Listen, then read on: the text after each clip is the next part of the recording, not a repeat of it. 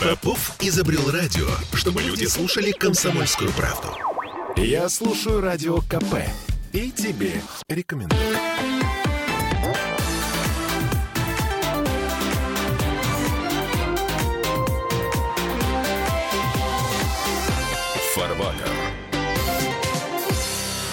Что, деньги валяются на дороге? Много денег, а поскольку страна у нас большая, это очень много денег. А, Всем привет, я Дмитрий Делинский, доктор экономических наук, депутат Госдумы Михаил Делягин. Михаил Евгеньевич, да, здрасте.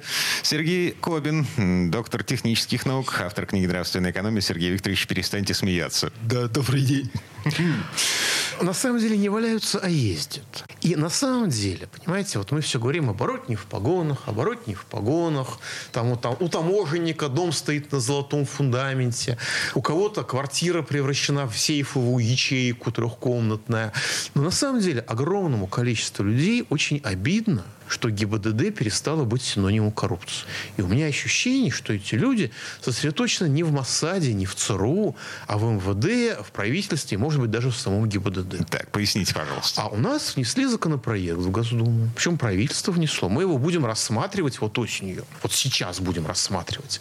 По сути дела, о медицинском сафари на дорогах. Э, А- Это как? а медики э, при, при силовой поддержке ДПС должны выйти на дороги и начать отлавливать водителей, проверять их на предмет здоровья. Ну, как бы масочный режим – это одно, так сказать, э, медицинские процедуры, насильственный медицинский опыт над людьми – это другое, а вот это уже новый шаг вперед в развитии отечественного здравоохранения. Так, погодите, на мобильные лаборатории по проверке Нет, водителей нет, на, нет, нет, на не наркотики и лаборатор- алкоголь. Нет, это, это другое. Ну что вы.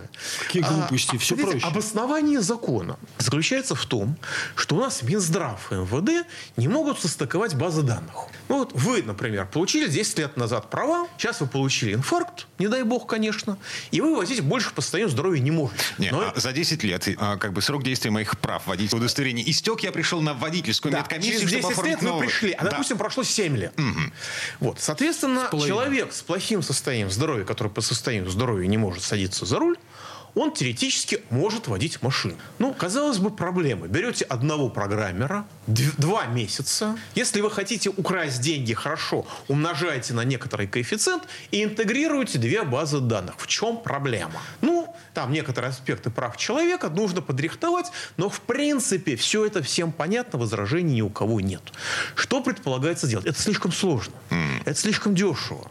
Слишком маленький, маленький коррупционный потенциал. Идея совершенно другая. Принимает, предполагается принять закон, по которому экипажи ДПС будут снабжены медиком, О, который прямо на дороге будет произвольно освидетельствовать проезжающих мимо водителей. не, а вы серьезно? Нет, это, это законопроект, внесенный правительством Российской Федерации, прошедший все согласования, все согласования, принятый на заседании правительства, потому что именно на заседании правительства э, одобряются законопроекты на внесение в Государственную Думу. Дальше.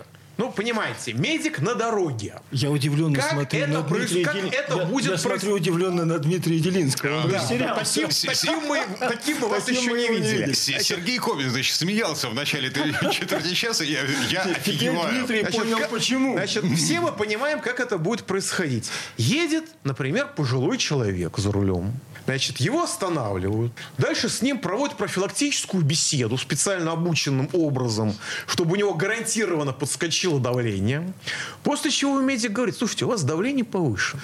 Значит, вариант очень простой. Вы не можете водить в таком состоянии. Ну, конечно же, у меня нет полноценного оборудования, чтобы вас исследовать.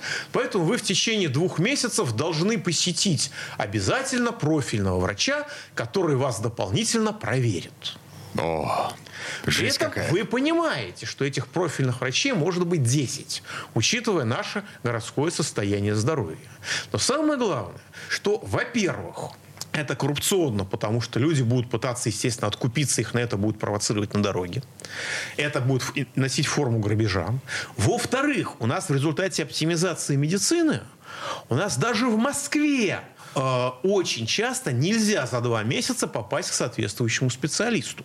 Там где-то этнические врачи, где-то запись идет а, в течение одной минуты в неделю электронная запись, где-то в поликлинике вас сначала пропускают по всем а, специалистам, которые вам не нужны, чтобы списать на вас бюджетные деньги. Технологии бывают разные. Но что уж говорить о регионах, где иногда вы просто физически в другой город не можете доехать за эти два месяца, потому что вам работать надо, извиняюсь. То есть это создается новый механизм грабежа людей. И на самом деле поставьте себя на место врача, к которому приходит бедолага с предписанием из ГИБДД, и вы понимаете, что если вы у него что-то не то найдете, то он лишится к средств существованию. И он это понимает. Таким образом, это законопроект, с одной стороны, о развитии, углублении расширении коррупции в России. С другой стороны, это законопроект о медицинском сафари на дорогах.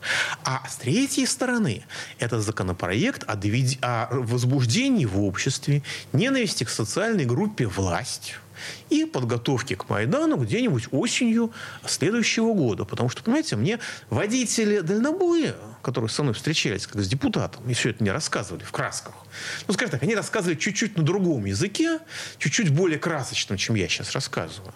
Они мне, надо было видеть выражение этих лиц, когда они мне объясняли. Ты понимаешь, вот у меня вот фура, ну, практически это автопоезд. У него тормозной путь ну, знаешь, если у него будет тормозной путь 50 метров, мне никто ничего никогда не скажет. Так что, в принципе, я этого, блин, ДПСника могу даже не заметить. Эм, Поэтому я бы предложил вариант более мягкий и более интересный. Понять, а в чем причина такой подготовки со стороны правительства таких подобных законов? Значит, с одной стороны, когда наша доблестная ФСБ отловила диверсантов, которые пытались уговорить нашего летчика угнать самолет, это диверсия, которая понятна. Мне очень хотелось бы, чтобы соответствующие специалисты пообщались с людьми, которые одобряли этот законопроект. И особенно с теми людьми, которые его готовили. На предмет, это просто коррупция – или это бытовой идиотизм, или, или это осознанная диверсия, осознанное разжигание внутренней дестабилизации, разжигание ненависти к Российской Федерации, разжигание ненависти к социальной группе власть, административный экстремизм, статья 282 Уголовного кодекса Российской Федерации, часть 2. Вот. А, но, понимаете, это общее проявление сейчас. Потому что когда ухудшается экономическая конъюнктура, мы видим, как огромные толпы одичалых, не только чиновников, устремляются а, на поиски того, как бы из людей выжить еще денег. Очень наглядно это видно на примере нашей доблестной олигархии. Когда снижается рентабельность, малый и средний бизнес начинает восприниматься ими не как подножная травка, а как подножный корм, а как конкурента, которых нужно истребить. В 2012 году мы вступили в ИТО на арабских кабальных колониальных условиях. Скажем, рентабельность свиноводства упала на 20 процентных пунктов в один день, после чего у нас по всей стране возникла африканская чума свиней. Потому что олигархи, которые занимались свиноводством, начали воспринимать фермеров и личные подсобные хозяйства как конкурентов и стали выжигать их всеми подручными методами. Доходило в некоторых местах до стрельбы тогда, 10 лет назад. Сейчас мы видим тот же самый процесс. В первом чтении принят закон в Государственной Думе о маркировке домашнего скота. Если вы хотите курочку э, забить на продажу, курочку выращиваете на, своем, на своих шестисотках, вы, во-первых, должны на нее повесить бирочку, а если не повесите, не зарегистрируете эту бирочку, то вас оштрафуют. А во-вторых, вы эту курочку можете, не можете ей свернуть шею сами, чтобы соседу продать, а вы должны найти специальную лицензированную бойню, отвезти ее на эту бойню, там ее забьют, справочку вам выдадут, может быть, за, за 100 километров. И только после этого вы соседу ее сможете Михаил Геннадьевич, продать. а вот вопрос. Бирочка, это какое-то конкретное предприятие будет делать бирочку? Наверное, Бирочки оно... будут делать конкретные предприятия. А... Там пока существует конкуренция. Это пока не обязательно чип. Ну уж конкуренция. Там, там пока не обязательно чип. Не обязательный чип, но это только в первом чтении. Ну, наверное, с кем-то аффилировано это. Ну, фирма-то. слушайте, ну странно предположить, И, что... и вот это что специализированная, которая по ликвидации скота. Конечно, конечно, конечно, конечно. Вот. И бизнес по выдаче лицензии, он будет прозрачный, абсолютно не коррумпированный, как у нас всегда бывает. А это с целью чего? если А вот сейчас С целью Вот- ликвидации А вот малого щас- среднего бизнеса, чтобы ваша А вот сейчас не давайте мы поймем, откуда это берется. Я добавлю свой пример из Петербурга. Да, еще примерчик, еще примерчик. Ювелирные отрасли. У нас огромное количество малого, среднего бизнеса, не только торгового, но и производящего. Очень много художников, всякие артели до сих пор еще выжили в художественном ювелирном деле. Их Прекрасная. Костромская школа, в Брянске чудесные дизайнеры есть. А, но они имеют Питере. налоговые льготы. Они имеют налоговые льготы. Вот налоговые льготы с 1 января 2023 года отменяются чертовой матери, потому что есть четыре крупных фирмы, которым этот 50 тысяч рабочих мест под ногами просто мешают, мешают доить граждан. Ам, Монополизация. Так вот, я Монополизация, свой пример петербургский приведу. Сергей Викторович, минута буквально до конца этой четверти часа. Мне очень интересно, на самом деле, чем м, объясняется вот этот закон про маркировку курочки перед убоем на, а, формально. Как они объясняют нам Формально необходимость защита этого закона? потребителя, потому что... От чего? А, от, от вас, потому что вы курочки можете шею свернуть неправильно, и курочка от этого испортится. И потребитель, который у вас через забор эту курочку покупает, может быть ущемлен в своих правах, потому что он не может быть уверен в том, что это именно ваша курочка. А вот если на вашей ку- курочке будет бирочка и справочка с бойни за 100 километров, тогда он будет в полной безопасности. Дивный новый мир э, рисует нам Старый. Старый времен Николая II. Михаил Делягин, депутат Госдумы Российской Федерации. Не Российской империи, а Российской Федерации, черт бы. Ладно, короче, вернемся через пару минут.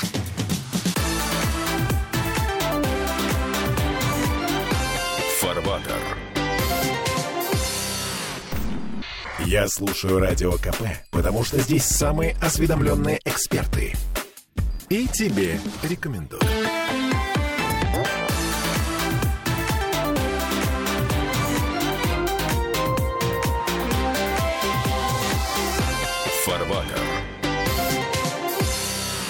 Это мы вернулись в петербургскую студию радио «Комсомольская правда». Я Дмитрий Делинский. Э, Михаил Делягин, депутат Госдумы, доктор экономических наук, доктор технических наук, автор книги «Нравственная экономия» Сергей Кобин. Мы продолжаем удивляться тому, что происходит вокруг нас. Ну вот от курочки я предлагаю вспомнить, а потом перейдем, а в чем причина всего этого.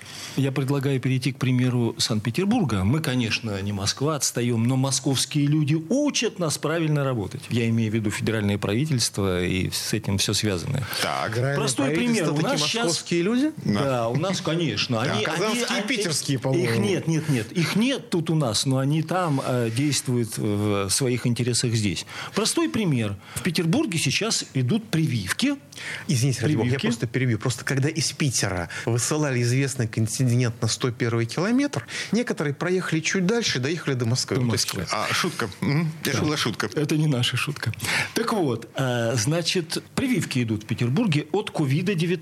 Так, возобновились, Ну, но правда, в связи с тем, что угроза. обороны Мгм. сказало, что это оружие, э, значит, ОВ, и что прививка тут не очень понятна, но неважно, идут прививки. Оказывается, что прививки, которые Ковивак, она уже снята с производства.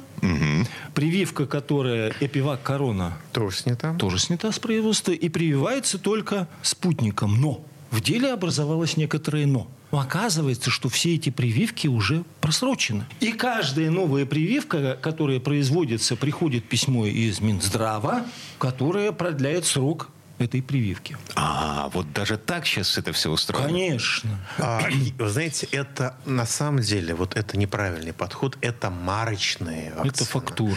Это марочная вакцина. Она выдержанная, как хорошее вино А, или как я хороший понял, я коньяк. понял. То есть это хранится, если в соответствующем погребе, то вино это Да, да, лучше знаете, вот играет в на организм. боку, чтобы пробочка была закрыта жидкостью. Вот. А теперь переходим к самому интересному. Я пытался, но Ми- Ми- Михаил Геннадьевич настолько увлекает разговором и рассказом, что просто потрясающе. Итак, а в чем причина-то всего этого? Почему эти люди в правительстве, не в правительстве, возле правительства так себя ведут? В чем причина? А, В смысле, они ищут Придумывают законы. места, где собрать в обществе денег есть еще. да. огромная энергия, Так. В том числе есть огромная энергия у этих самых крупных предпринимателей, которые занимают олигархическое положение, и у чиновников. Но эту кипучую энергию невозможно направить на развитие промышленности, потому что социально-экономическая политика государства запрещает развитие промышленности. Проблема в том, что они... Приходится грабить. Пр- проблема в том, что они и не, они и не хотят... э, Нет, не хотят, само собой.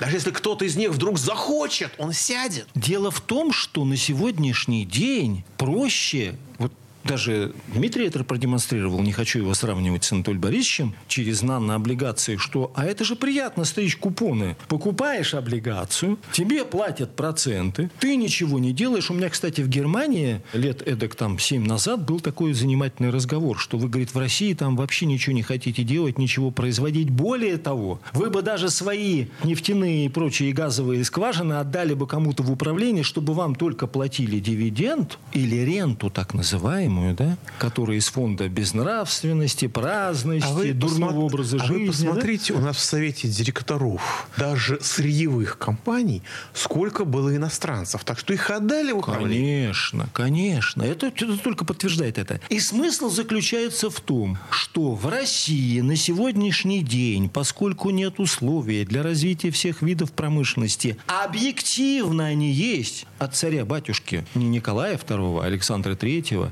периода Менделеева и Вышнеградского. Они есть и остаются. И смысл всей спецоперации именно в этом. Оказывается, что причина именно толкает и желание украсть, смухлевать, придумать себе бизнес. Почему? Ну, например, да, мы придумали себе бизнес транспортной реформы, и мы будем в рамках этой транспортной реформы и любого другого действия этого сафари медицинского, да, выдуривать из людей деньги на пустом месте. Из ничего, из воздуха. Мы будем продлять вакцину эту столько, сколько нужно. По какой причине? А мы же вложили денежки-то. Я даже боюсь думать, кто же там аффилирован с этими производителями этой вакцины. Еще очень важная вещь, понимаете? К сожалению, когда у вас частная медицина, то объективно это заинтересовывает аффилированную с этой частной медициной часть государства, заинтересовывает в том, чтобы люди болели как можно больше. Не чтобы они излечивались, не чтобы они выздоравливали, дальше чтобы они чаще обращались за помощью, делами, да? а чтобы они лечились всегда. И протоколы так называемого здравозахоронения на это ориентированы. Мы Так, что-то- Погодите, здраво за- захоронение? ну, это украинское словечко, но оно стало популярным после оптимизации А. медицины и в нашей стране тоже. У нас, правда, доктор смерти еще не был министром здравоохранения, но я думаю, что все впереди. У нас же, как бы, в прошлом году естественная убыль населения составила миллион сорок пять тысяч. Умерло больше, чем родилось. В этом году смертность ниже. Естественная убыль населения тоже ниже, но рождаемость на 10% ниже, чем в прошлом году. Люди смотрят на эту жизнь и не хотят у нее рождать детей. Так вот, я приношу извинения, что я перебил, но это очень важно. Органы госуправления в той степени, в которой они срощены с частной медициной, заинтересованы в том, чтобы люди болели как можно дольше. И поэтому готовы, как я могу предположить, в том числе и продлевать сроки действия лекарственных препаратов и нелекарственных препаратов до, э, так сказать, самых странных пределов. И государственная медицина, которая работает по принципу «чем больше пациентов, тем больше денег», тоже заинтересована в этом же.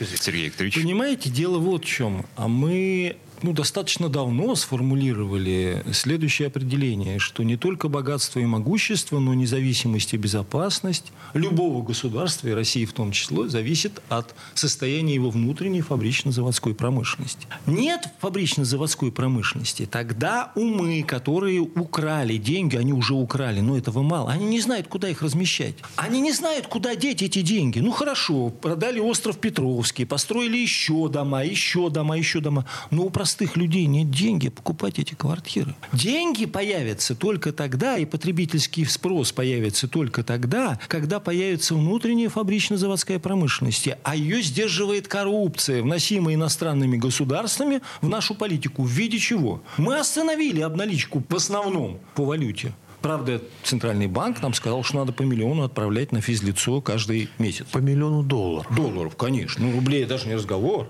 Да, и обналичку по валюте вроде приостановили, зато Вроде, обналичку да. по криптовалюте запустили Да. полным ходом. Вот, криптовалюта вообще должна быть запрещена. Это в чистом виде обналичка. Дальше. Но обналичка по рублям, она остается. Мы можем взять любую сумму рублями и творить с этим, что мы хотим. Дальше мы идем. Мы нашли предложения, и мы их сформулировали. Мы их сформулировали с вами 14, 14 июня в передаче, Дмитрий. Да? И спасибо Михаилу Геннадьевичу, он наш передовой отряд, как я говорю, нравственного и промышленного движения в Москве, и в Совете Федерации, и в Государственной Думе, и в правительстве. Да? Мы обращаемся о том, что нам нужно побороться с коррупцией. Реакция нулевая. Ой, а может... Нет, зачем нулевая? Я все это дело отправил, э, извините, в правительство Российской Федерации. А за что вы извиняетесь? Прави- За то, что перебиваю. Правительство Российской Федерации очень добросовестно проработало все документы, разогнало по всем ведомствам, даже по тем ведомствам, к которым эти предложения не имели никакого отношения. И я собрал ответы. Значит, ответов три типа. Ответ первый. Поскольку вы нам спрашиваете про Фому, мы вам отвечаем, что с Еремой все в порядке. Логично. Второе. Нам ЕАЭС этого сделать не позволит. То есть армяне и киргизы в переводе на русский язык не дадут нам развивать российскую промышленность. Что с моей точки зрения является злостной клеветой. Но такова позиция некоторых ведомств. И, наконец, третье. А вы знаете, вот у нас есть правила, которые мы приняли. И ваши предложения требуют изменения этих правил. А у нас есть правила, и мы их менять не будем. Это называется дискуссия по существу для нынешней бюрократии. Поэтому, возвращаясь к этим пунктам, их всего семь. Мы их внятно, четко сформулировали. Реализация программы, она займет планомерно ну, три года. Планово одно за другим, другое за третьим. Но все упирается в то, что общие тенденции и в правительстве, и в высшей власти. А реакция, вот то, что реакцию, о которой говорит Михаил Геннадьевич, это реакции нет. А проблема будет только усугубляться. Мы сегодня переписываем, на сегодняшний день мы переписываем Европу как поставщику товаров фабрично-заводской промышленности. Мы говорим, нет, нет, нет, мы не колония Европы. Конечно, мы не колония, мы открытая колония. Мы колония, в которой каждый может ввести все, что угодно, и может вывести все, что угодно, понимая под ввозом товаров фабрично-заводской промышленности и под вывозом сырье и сельхозпродукцию. Но еще очень важный момент, я постоянно это слышу, у нас говорят, капитализм это плохо. Я говорю, ну надо понимать, там 8 определений капитала. Если капитал по Менделееву это доля богатства, отнесенная на промышленность, что тут плохого? Что тут плохого в том, что мы будем брать в расчет моральные и материальные интересы другого? Я не понимаю. Если мы говорим о нравственных ценностях, если мы говорим о патриотизме любви к родине, которую нам напоминает президент, то я не понимаю, мы одной рукой мы говорим нравственные ценности и патриотизм. А другой рукой мы ничего не делаем. Мы просто говорим, да ладно там, вот еще давайте процентная ставка полтора пункта. У нас такое впечатление, что государство – это собрание рантье. По существу дела это так и есть. Это люди, которые получают доход из воздуха. И когда оказывается, что суммы огромные, которые они накопили, некуда девать, после этого появляется этот маразм. Прививать прививками непонятными, потому что они просрочены, да? Исследовать здоровье на дороге, курочек ловить там и третировать и так далее. Лов- Ловить и третировать хозяев курочек. Да, хозяев курочек. Разгонять малый и средний бизнес целыми отраслями. Просто закрывать. Хотя можно честно, благородно зарабатывать огромные деньги на развитии фабрично-заводской промышленности. Вот вам простой пример. Беру пример самый свежий. Выступает выдающийся деятель, промышленник Дерипаска. Э, Сергей Викторович, вот на этом месте давайте прервемся. Реклама новости. К Дерипаске вернемся через пару минут.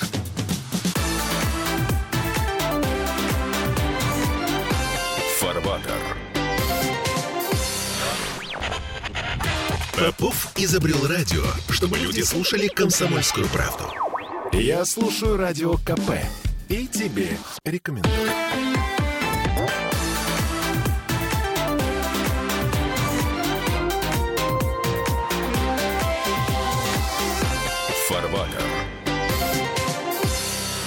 А это мы вернулись в петербургскую студию радио «Комсомольская правда». Я Дмитрий Делинский, Михаил Делягин, депутат Госдумы, доктор экономических наук Сергей Кобин, доктор технических наук, автор книги «Нравственная экономия». В предыдущий четверть часа мы остановились на Дерипаске, но э, Михаил Я просто хочу сказать, что Дерипаска из нашего бизнеса один из лучших. Не только потому, что он физтех заканчивал, но и потому, что у него сырьевой бизнес, как я понимаю, отняли. И он сейчас оказался вынужденно промышленником. Mm-hmm. Ну, вот, и вот что он, один из лучших людей, который действует в этой олигархической системе излагает. Цитируем независимую газету, а фактически цитируем Дерипаску. Что он нам пишет? Для успешного развития экономики необходимо забыть про импортозамещение и госкапитализм и вложить в силы восстановление экспорта, его переориентацию на новые рынки, заявил в апреле предприниматель общественной деятельности Дерипаска. Пишет эта газета. Что он имеет в виду? Он имеет в виду, мы будем торговать сырьем, не с европейцами, которые у него отобрали, по мнению Михаила Геннадьевича, а с партнерами из Юго-Восточной Азии, Китая, Индии и Южной Америки. Заняться нужно судами, локомотивами, портами, крановыми хозяйствами, транспортными коридор, логистикой. Чего повезем туда? Что повезем-то?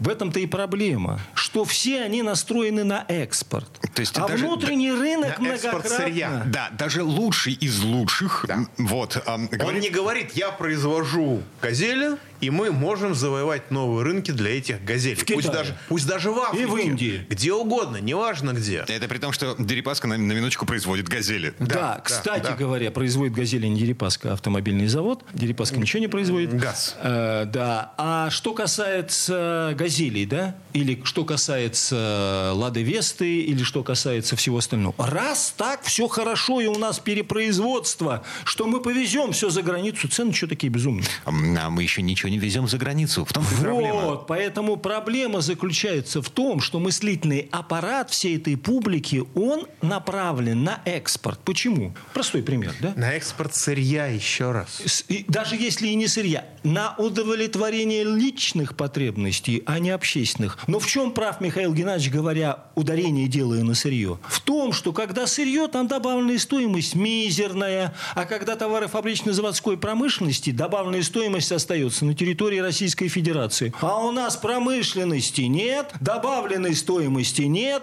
покупательной способности нет и нет денег собрать ребенка в школу. Поэтому такие позорные пенсии, поэтому такое позорное правительство. А у нас сейчас очень такой исторический момент, потому что э, российская государственность, насколько я могу предположить, как очевидец, все это видевший своими глазами, она сложилась и до последнего времени функционировала, а может еще сейчас функционирует функционирует как машинка для, по разграблению советского наследства. Сначала материального, потом социального, потом прямая переработка людей в личное богатство пошла.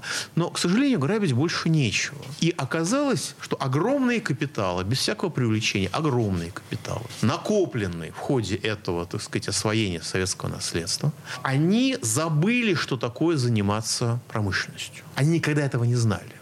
И в ситуации, когда промышленность запрещена, потому что развитие промышленности мешает грабежу, объективно, когда разрешены только финансовые спекуляции, эти капиталы оказались заперты в России. И у них оказалось два вида деятельности. Первый вид деятельности – это хорошо, советское наследство закончилось, но какое-то население еще бегает, давайте мы сдерем с этого населения все, что можно и все, что нельзя. Как это? Люди, новая нефть, кавычки закрываются. Второе, поскольку эта политика объективно ведет к росту негодования людей, но не против этих капиталов, а против государства, которое вроде бы ими используется и вроде бы им служит, мы, они вспоминают, что наиболее рентабельный спекулятивных видов, видов бизнеса – это не игра на бирже, а это политика, это государственный переворот. Мне один из менеджеров украинских олигархов году это в 16 говорил, в 16 году, когда Украина уже была нищая, когда уже люди умирали от кори в Киеве.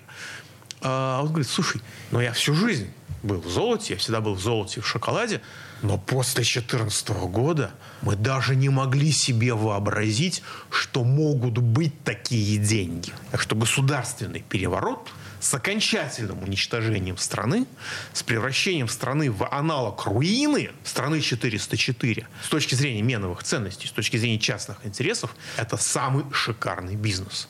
И, судя по всему, до наших одичалых капиталистов это начинает доходить. Не капиталистов, извините, конечно, а олигархов. Конечно. А что касается капиталистов, знаете, я, э, когда мне люди начинают возмущаться, вот, капитализм это очень плохо, поэтому грабить хорошо, я говорю, ребят, подождите, я готов согласиться с вами, что капитализм с некоторых точек зрения может быть плохо, особенно дикий. Но простите, пожалуйста, а почему вы из этого делаете вывод, что нужно вернуться в эпоху феодализма, особенно блатного, и в эпоху рабовладельческого общества? Вот где логический переход? Если вам не нравится капитализм, отлично, ребята, стройте новые производительные силы, более мощные, чем у капитализма. Занимайтесь промышленностью, социализируйте капитал, вперед, ура, с песней. Мировой опыт есть есть на эту тему. В деле есть один нюанс. Он четко впервые описан в 1613, по-моему, или 615 году. Антонио Сейра, такой итальянский ученый, экономист, он назвал это политика правителя.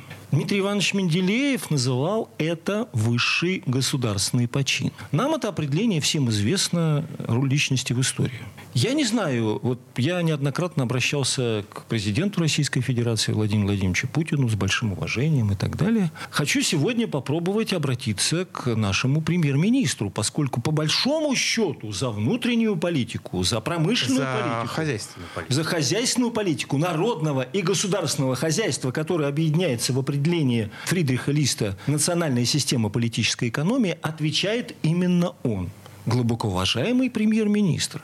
Может быть, у вас проснется совесть, и вы займетесь внутренней фабрично-заводской промышленностью, поскольку это ваша прямая обязанность, а не процентами в банках и судах, которыми должны заниматься коммерческие банки, в крайнем случае Центральный банк. Может быть, в этом ваше нравственное предназначение? Может быть, вы задумаетесь об этом? На этом фоне, э, значит, из Москвы приходят новости о том, что в правительстве размышляют над идеей ввести льготы на таможенное оформление импортных машин. Вот. Ну, как бы, Ой, ребят... Возвращаясь к этому, я хочу напомнить, что на 2 или на 3 триллиона на встрече премьер-министра вместе с руководителем Федеральной таможенной службы было оговорено беспошлинный ввоз иностранных товаров фабрично-заводской промышленности. Сколько ввезут по-честному, хороший вопрос. Это параллельный импорт, да? Ну, конечно. Вы знаете, неправильно параллельный. Вы знаете, в конце 18 века во Франции был большой и хороший опыт по лечению головной боли при помощи гильотины. А, Вот это очень мне напоминает с точки зрения развития российской экономики. а, Мы помним, что к, к- к этому... пром- а, ну, к- в промышленности есть экономика. к рождению этого В опыта- нашем случае нет. Но в нашем случае, да. А к рождению этого опыта привела великая французская буржуазная революция. Вы знаете, э, если людей кошмарить дальше, если убивать производство, а беспошлинный ввоз того, что мы производим сами, есть убийство производства и закрытие рабочих мест, то Великая Французская революция, да и украинский Майдан покажутся цветочками, покажутся детской игрой в крысу, как говорил Кстати, товарищ Гендер. кстати, о рабочих местах. Я не знаю, так это или нет, но э, на телевидении сообщили, что АвтоВАЗ сокращает 15 тысяч рабочих мест, и что из этих 15 тысяч кому-то будут выплачены 7 окладов, другим 5, тому-то три оклада и так далее. А если этих 15 тысяч умножить на количество членов их семей и людей, которые они за счет добавленной стоимости обеспечивали, то получится кругленькая цифра. Ничего, ничего, ничего. Сейчас э, отменят пошлины И- на- и АвтоВАЗ рухнет сам. И 15 тысячами там не ограничится. А насчет э, компенсации, там 5 или 7 месяцев, или за 3 месяца, то это просто, ребята, вы можете еще жить столько-то месяцев. Тогда, Точку. тогда позвольте процитировать английс- э, американские газеты начала э, борьбы за независимость Америки от гнета Англии. Мы покупали по совету наших английских друзей там, где можно было купить дешевле всего. Наши Заводы были разорены, наши фабрики находились в упадке, и даже тот, кто захотел заработать на перепродаже, читаем, автомобилей сегодня, да, или чего угодно, обанкротились. И по этой причине Джордж Вашингтон в день своего избрания президента был одет в костюм туземного сукна, чтобы, как положено этому выдающемуся человеку, показать всем своим внешним видом, что он четко понимает, что такое развитие внутренней фабрично-заводской промышленности. Ну, я должен вступиться за Владимира Владимировича Путина. Я не уверен, что если бы он захотел одеться в костюм из российской ткани, ему бы и удалось ее, ее найти. найти. Но на машине типа российского производства он уже ездит. Почти российского производства. А, ну, видите, шаг вперед. Говорят, еще часы носят правильные. А Ракета. я все вспоминаю. Я все вспоминаю, как я в свой кабинет э, в Доме правительства, там работал в аппарате долгое время, э, заходил в один и тот же кабинет, так получилось, в 98-м и в 2002 году. Я когда заходил туда в 1998 году, ну, я видел, да, вот это вот российская бумага у меня в принтере лежит, вот это вот российская, российский карандаш, еще что-то. А когда я вошел туда в 2002 году, единственное российское, что было в кабинете, это были деньги у меня в кармане, которые все еще печатаются на фабрике Газнак. Но, боюсь, скоро тоже Надо отдадут исправить на эту ошибку, да. Так, а, время этой четверти часа к концу подошло. Вот. Мы верим, надеемся на то, что все изменится. Все уже начинает меняться. Ближайшее Прямо будущее. Угу. Михаил Делягин, депутат Госдумы, э, доктор экономических наук, доктор технических наук, автор книги «Нравственная экономия» Сергей Кобин. Коллеги, спасибо. Хорошего Счастливо. дня. Всего вам доброго. До свидания.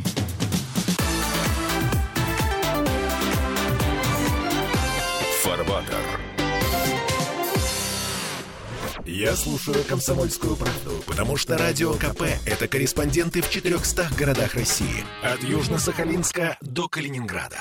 Я слушаю «Радио КП» и тебе рекомендую.